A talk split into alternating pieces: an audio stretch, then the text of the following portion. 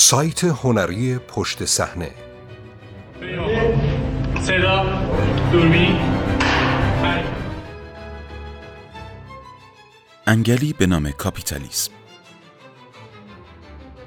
خرچنگ ها به بهشت نمی روند. تراژدی تقیان طبقه فروده است.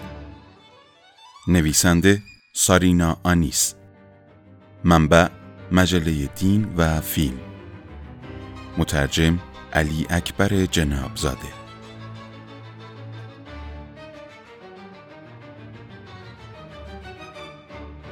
فیلم انگل جدیدترین اثر در ژانر ترکیبی کمدی ترسناک از کارگردان شناخته شده کره‌ای بونگ جون هو موفق شد. علاوه بر دریافت جایزه نخل طلای جشنواره کن در گلدن گلوب و مراسم انجمن بازیگران بدرخشد. و در اسکار نیز نامزد دریافت جوایز متعددی شد.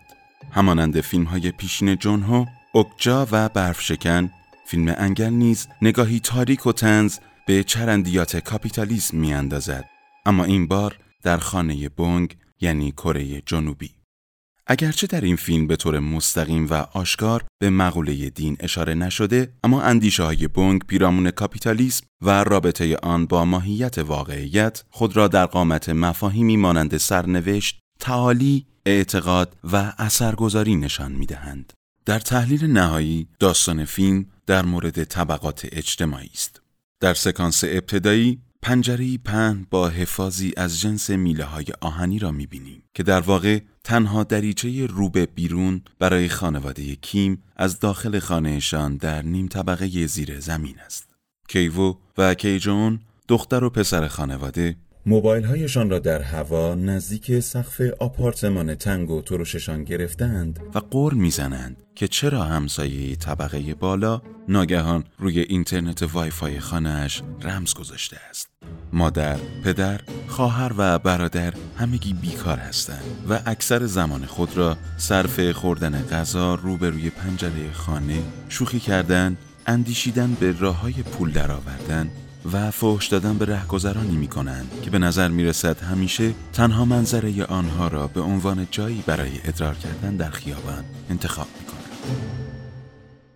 کیوو و کیجون جایی داخل دستشویی خانه یک اینترنت رایگان جدید پیدا می کنند و مجبورند با هم به صورت نیمخیز روی سکوی محل قرارگیری توالت بنشینند تا بتوانند از اینترنت رایگان استفاده کنند.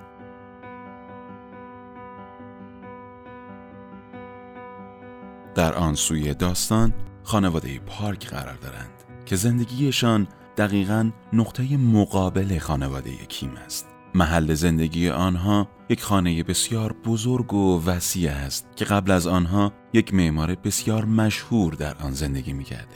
در مرکز آن خانه نیز یک پنجره وجود دارد. اما نه یک پنجره دراز با میله های آهنی و هم سطح خیابان بلکه یک دیوار شیشه‌ای که از کف خانه تا سقف کشیده شده است و رو به یک باغچه استثنایی باز می شود. خانواده پارک خیلی ولنگ و واز زندگی می کنند و یک خدمتکار وفادار دارند که کارهایشان را انجام می دهد. همچنین یک راننده و مربیان مختلف برای دخترشان داهایه و پسرشان داسونگ. خانه آنها روی یک تپه در بالای شهر قرار دارد که چند پله بالاتر از سطح خیابان است و یک خیابان مارپیچ از مقابل آن میگذرد. دور تا دور خانه را یک دیوار سیمانی در بر گرفته و ساختمانش سر به آسمان می‌گذارد. در نیمه دوم فیلم زمانی که یک طوفان سنگین شهر را در مینوردد خانواده پارک روی یک مبل راحتی دراز کشیدند و به باران زیبا نگاه می کنند. در حالی که خانواده کیم از پله های خانهشان که داخلش تا نیمه آب پر شده است پایین می روند و می کوشند تا محل زندگی خود را از غرق شدن در فاضلاب نجات دهند. نجاست بچه پولدارهایی که در بالا شهر زندگی می کنند به پایین شهر سرازین می شود تا زار و زندگی فقرا را به کسافت بکشد. زمانی که کیم کیوو با توصیه دوستش شروع می کند به کار کردن برای خانواده پارک بونگ داستانی را در مقابل چشمان مخاطب به تصویر می کشد که یک سوال ساده دارد. چطور ممکن است ادهی تحت چنین شرایطی با هم زندگی کنند؟ اسم فیلم بیانگر رابطه است که هم نشان از همزیستی دارد و هم وضعیتی ترسناک و عصاب خورد کن. انگل در پی کشف واقعیت های پنهان پشت چنین وضعیت نابهنجاری است.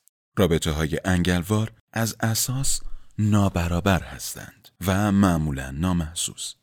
زمانی که کیوو و سپس خواهرش در خانواده پارک نفوذ می کنند برای مخاطب افشا می شود که حاضرند به خاطر منافع خودشان علایق و منافع خانواده ثروتمند را نابود کنند.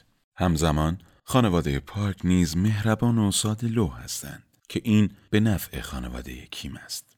پارکا بدون اصلاف وقت در پی آن هستند که برتری خود را بر تازه واردها تحمیل کنند. کدام یک از این دو خانواده واقعا کار است؟ وقتی در لوای سیستمی از عقاید پیرامون پول و قدرتش کار می کنیم چه کسی را باید به خاطر ایجاد محیطی که در آن چنین شکاف عمیقی میان مردم وجود دارد؟ سرزنش کرد.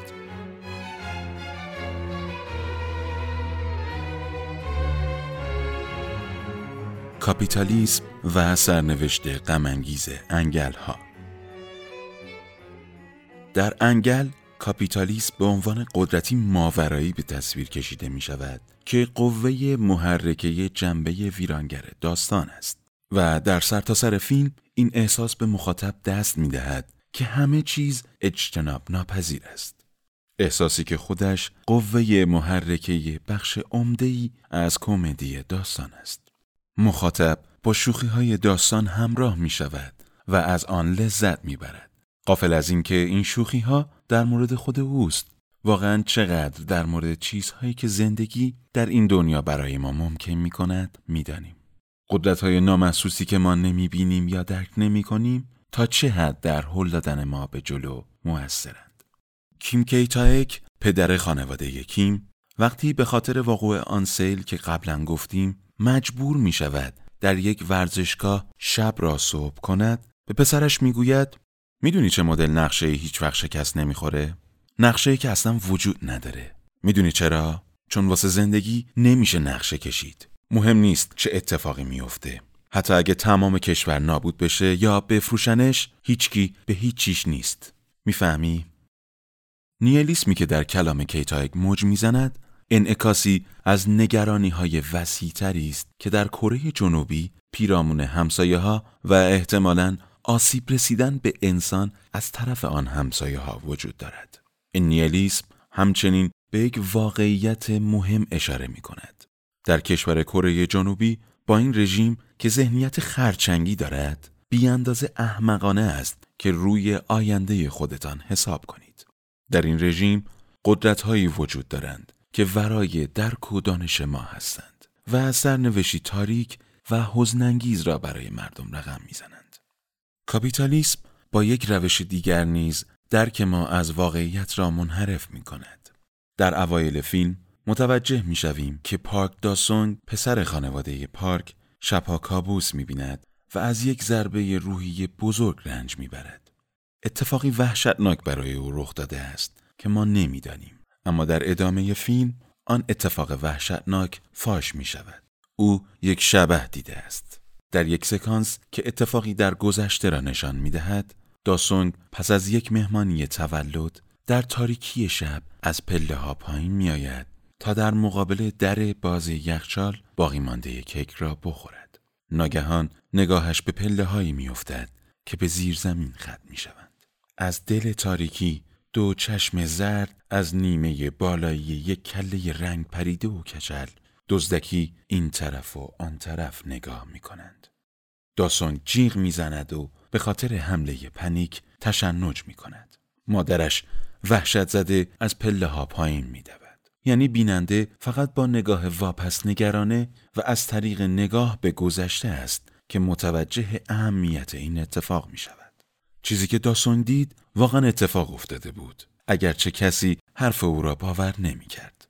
یک شبه بله اما نوع خاصی از شبه این روح سرگردان توسط یک سیستم اقتصادی به این وضع اسفناک گرفتار آمده و مانند هر روحی که در قفس یک وجود جنایتکار گیر افتاده است یک سر بین مرگ و زندگی در حال رفت و آمده است.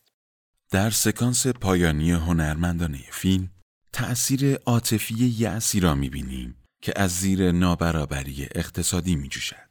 در حالی که خانواده یکیم درد می‌کشند تا واقعیت مادی خود را به شکل وارونه به دیگران نشان دهند خانواده پارک سعی می کنند هر کسی که به شکلی صحیح و مناسب در واقعیت مادی آنها مشارکت نمی کند را از زندگی خود بیرون بیاندازند. آقای پارک می گوید که کارمندانش چقدر خوب می دانند که هرگز نباید از خط قرمز عبور کنند. یعنی اینکه چطور حرف بزنند، چه بویی بدهند و چه ردی پشت سرشان از خود به جای بگذارند. آقای کیم با اخمی سرکوب شده جواب او را می دهد. در جریان فیلم بونگ روی مادی بودن این دنیاهای چند قطبی شده تأکید می کند. پنجره ها باز گذاشته شده اند تا گازهای سمی مخصوص دفع حشرات وارد خانه کیم ها شود.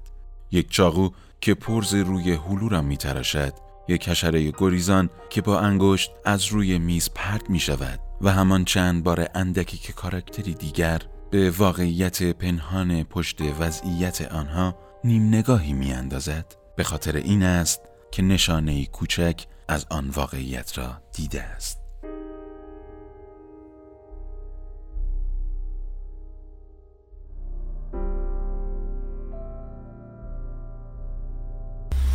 سایت هنری پشت صحنه behindthescenes.ir